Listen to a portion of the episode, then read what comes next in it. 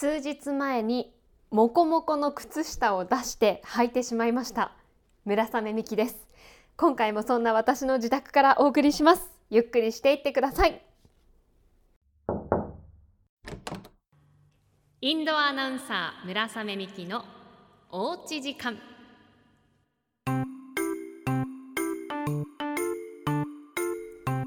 早いですよね。さすがに早いですよね。モコモコの靴下は分かってるんですよ。でもやっぱり今年の夏は暑すぎたせいかちょっと気温が下がっただけで寒いって感じてしまって履いちゃいました。この先乗り切れるのか不安です。今日は早速料理を作りながらお話しさせてください。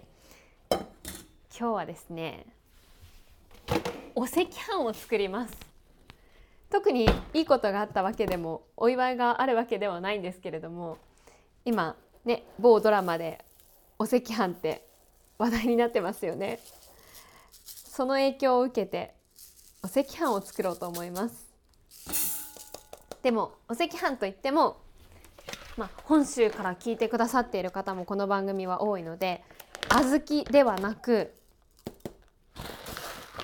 甘納豆を使った北海道のお赤飯を作りたいと思います。まずはお米を今測ってます。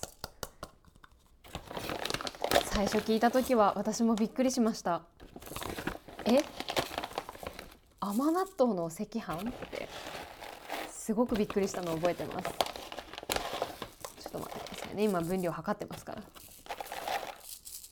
のぐらいかな。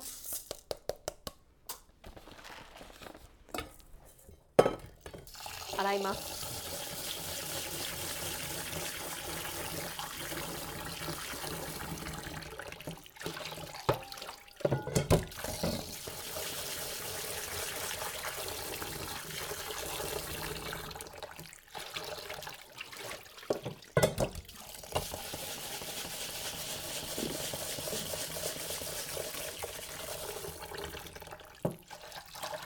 今無心で洗ってました。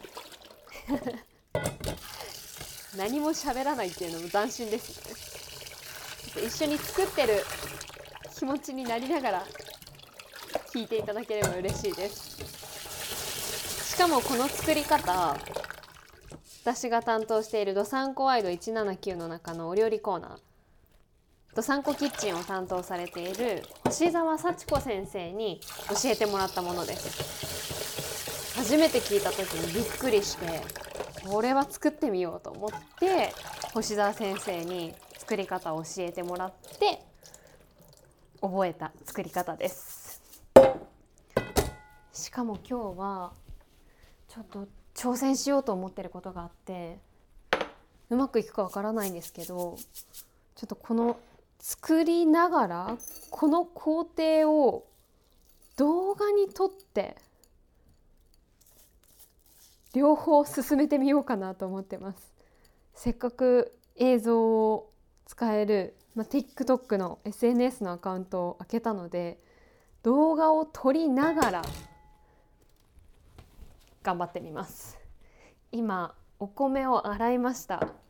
作り方は、えー、もち米とうるち米を混ぜてもち米が1.5に対してうるち米が0.5合計2合を今日は炊きます。カメラを起動させて。えこれ難しいな。ビデオ撮りながら。今すごいですよね。スマートフォンのカメラでも本当に綺麗に撮ることができるので。これでまずはお米を入れるところを取ります。うまく取れるかな。ビデオを押して。きます。ちょっとピントが合わなかった。前途多難。もう一回いきます。このぐらいにしてお米を見せて入れる。あ素晴らしい。いい感じですよ。はい止めました。今お米を入れましたすっごい恥ずかしい話なんですけどこのレシピを教えてもらった時に星沢先生に、まあ、そのもち米とうるち米両方使ったらいいのよって教えてもらって私うるち米ってなんかもち米のなんか種類だと思ったんですよね。でまあもち米は家にあったのであうるち米やべせっかく教えてもらったからね作り方その通りに作りたいなと思ってうるち米を買いに行こうと。でスーパーに行きましてうるち米一生懸命探しました。ないんですよ。なくって。ではおかしいなと思ってもう一軒行ってそこにもなかったんですようるち米あれ？困った。せっかく教えてもらったからこれで作りたいのに。携帯で調べて。うるち米って普通のお米のことだったんですよね。本来はうるち精米って言って私たちが普段食べているお米のことを、まあ、うるち米って言うんですけどそんなことも知らずに、まあ、料理しなかったのでね全く知らなくってそれで恥ずかしい思いをしました。これでお水をまずは入れて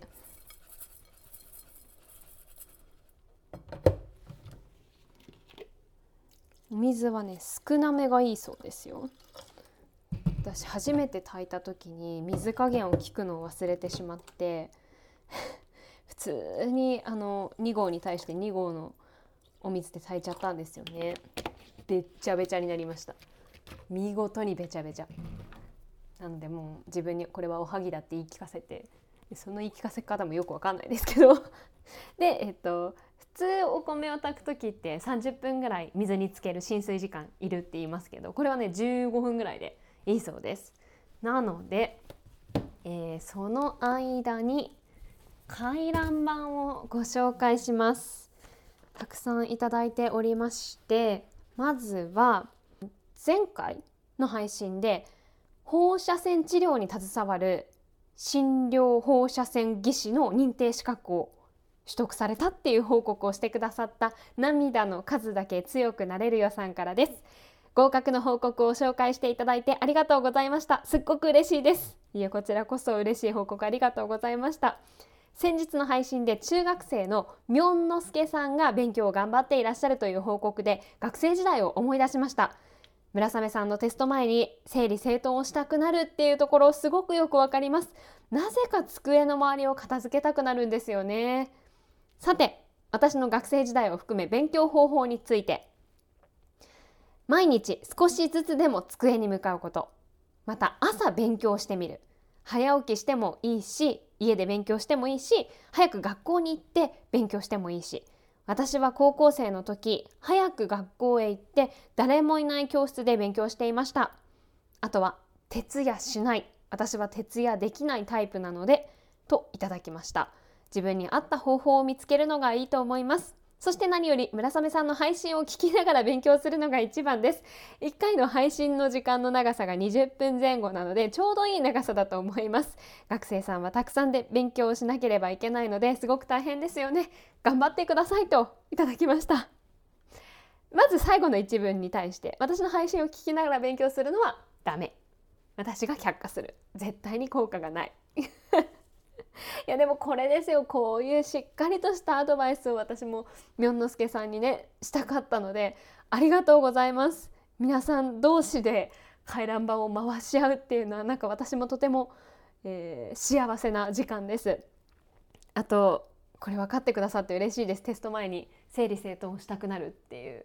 これ大人の今も変わってなくって例えばもうすごい忙しくって時間がない時こそちょっととした家の汚れが気になるんですよね。うわ掃除ここ掃除したいでももう今忙しいからそんな時間ないって言ってそういう時こそ細かいことがすんごい気になるんですよ。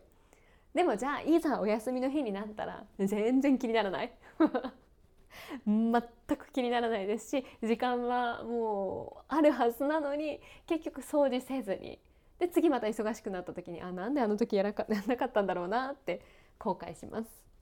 あの現象私だけでしょうか？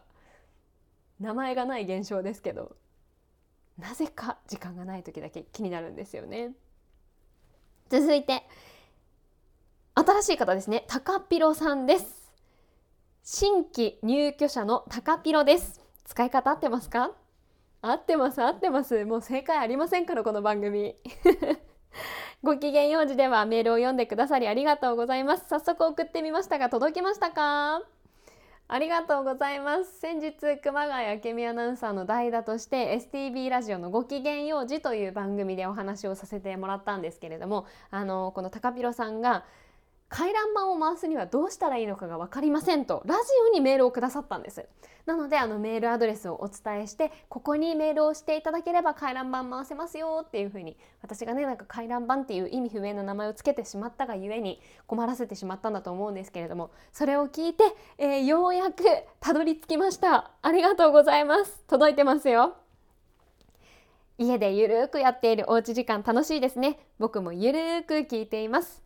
村雨さん、TikTok 始めたんですね。TikTok はうーんと思って始めていなかったんですが、フォロワーになるためにダウンロードしてみました。これからもおうち時間と TikTok の配信楽しみにしていますと。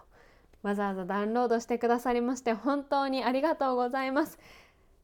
TikTok のアカウントも始めましたというのも前回報告をさせていただきまして、えー、それに対してはね他の方もリアクションくださってます。流星丸さんです。この方も初めましてですかね。村雨さんお疲れ様です。STB オンリーのトラックドライバー流星丸です。素敵すぎます。ありがとうございます。TikTok フォローしましたよ。ご機嫌用事で聞いて家に帰ってから早速しました。村雨様いいすごくいい最高です。この褒め方がすごくいい最高です。ありがとうございます。いやお仕事をしながら聞いてくださってる方もいるんですね。ありがとうございます。あとは元道民のこうたさんからです。公式 TikTok アカウント開設おめでとうございます。外出していたので深夜に帰宅してから SNS で知りました、まあ、以前おうち時間が私にとっての SNS といったようなお話をなさっていたのと SNS の類はなさらない方だと思っていたので正直驚きました。うん、私も思ってました。なさらない方と思ってましたよ。ちなみに TikTok を選択された理由は他のアナウンサーが解説していなかったからでしょうか？理由を教えていただけると嬉しいです。あーそうですね。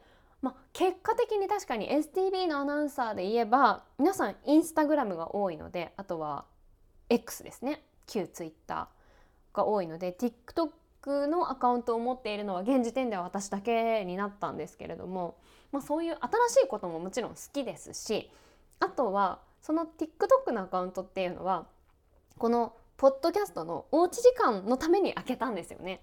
少しでも多くの人に聞いていただきたかったのでそのきっかけとなる場所を何か増やしたいなで SNS と連動した番組の進行していけたら面白いんじゃないかなっていうのは漠然と思っていてでその中で、まあ、このポッドキャストの切り取りを上げようと切り抜きを上げようって考えた時にやっぱり動画しかも分数が長めで上げられるもの。あとはもういろんな人に聞いてもらいやすいって考えた時に全く知らない世界ではあったんですけれども TikTok にたどり着きました。なのでこのおうち時間の正面玄関がポッドキャスト。で、まあ、勝手口とか合鍵みたいなイメージで TikTok を開設しました。違うところからも入ってくることができるようにっていう思いがあります。なので、まあ、おうち時間が私にとっての音声の SNS であることは変わりありません。たけじさんからもいただきましてえまさかあめちゃんが TikTok をやっていたとは他のアナウンサーの方々はインスタ率が高いなと思ったんですが代わりに TikTok なんでしょうか？あめちゃんはインスタやらないんですか？といただきました。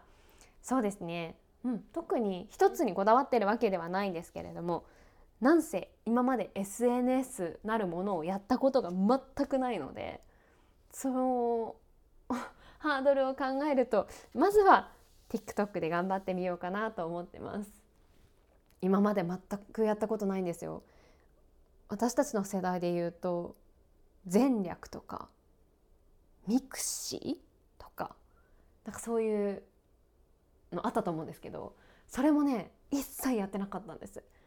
みんなやってたけど周りの人は。あんまり得意ではなかったので周りの人のそういう話を聞いてなんか一緒に楽しんでました。なので村雨美希31歳新しい挑戦です。無理なくもちろんポッドキャストがメインになりますのでここで頑張りながらうまく使っていければいいなと思っています。なんかこんな使い方したらいいよっていうアドバイスがあればぜひ教えていただければ嬉しいです。ね、せっかく SNS も始めたので動画もと思って、まあ、北海道のお赤飯を作りながら今日はお送りしてますけれどもこの北海道のお赤飯ってもう最初聞いた時はえお赤飯なのに小豆じゃなくてしかも甘いの？ってびっくりしたんですけど食べてみてまずその美味しさに納得する。あとは作ってみて分かったんですけどすごく簡単なんですよね。普通にご飯炊くのとさほど手間が変わらないので作るのが楽。今思うと、まあ、実家は道外なので小豆のお赤飯だったんですけど誕生日とか毎年炊いてくれてたんですよね。でも必ず誕生日の前日からもうその仕込み作業っていうんですか？小豆を煮てでその綺麗なお赤飯の赤い色を出すためにどういう作業だったのかわからないけれどもなんかその多分煮出した煮汁を冷ます色を出すために。でしかもそのためにこう何ですか？あの早見もこみちさんみたいなオリーブオイルみたいな感じで 例え合ってるかな？高いところからこう落としてね空気をなるべく含ませて冷ましていくみたいのを前日に母が必ずやっていたのを見てたのでいや大変ですよねやっぱりお赤飯作るってなったら。でもお祝い事の前ってそういうものだと思ってたんですけどこれだったらもう炊くだけなのでで後から甘納豆を混ぜるんですよ。簡単。作ってみてこの甘納豆の北海道のお赤飯の良さが分かりました。それからは、まあ、馴染みといえば私はやっぱり小豆の方があるんですけどでもやっぱり自分で作る時はこっちの北海道のお赤飯を作るようになりましたね。大変。何分経ったかがわからない。まあなんとなく使ったでしょう。こんな雑な方法でいいのかな。で色をつけるんですよね。色をつけます。食紅を先ほど溶かしたのでこれで色をつけていきます。食紅を溶かした水をあでもこれまずいな今水が分量通りに入ってるからこれだと一気に赤くなっちゃうからちょっと減らして。これで水を入れます。でここも写真に撮る。写真じゃない動画。動画で撮る。難しいな。こういう料理の動画撮ってる人ってすごいですね。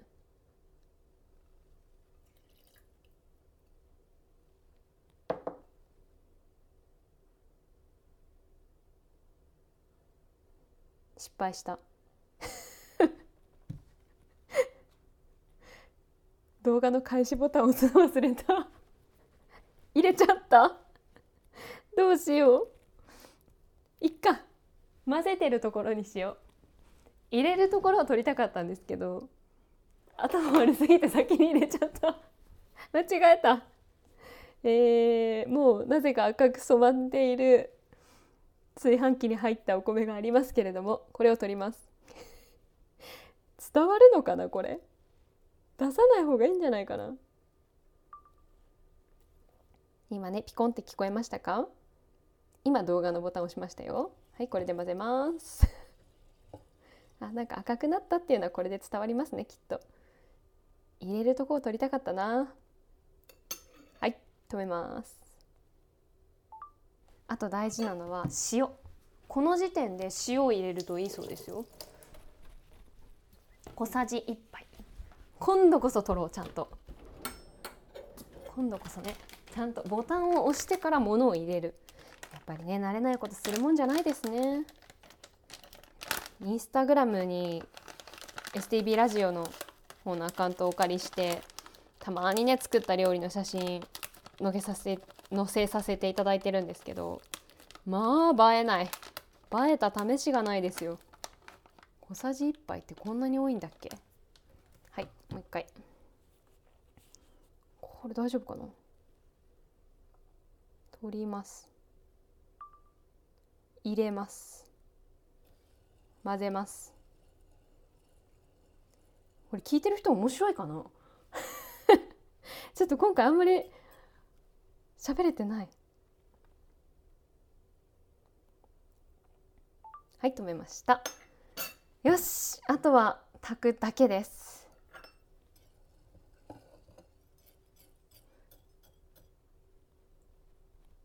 この食紅の量も私最初作った時間違えたんですよね。ほんのちょっとですっごい赤くなるじゃないですか。知らなくて作ったことないから。結構入れちゃったんですよね。真っ赤っか。どうしたの？何そんなにお祝いしたいの？ってぐらい真っ赤っかの赤飯できました。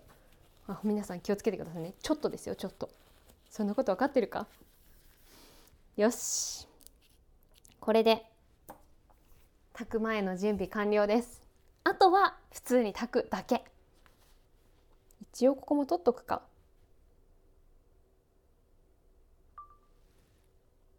ボタンを押した確認した蓋を閉めた。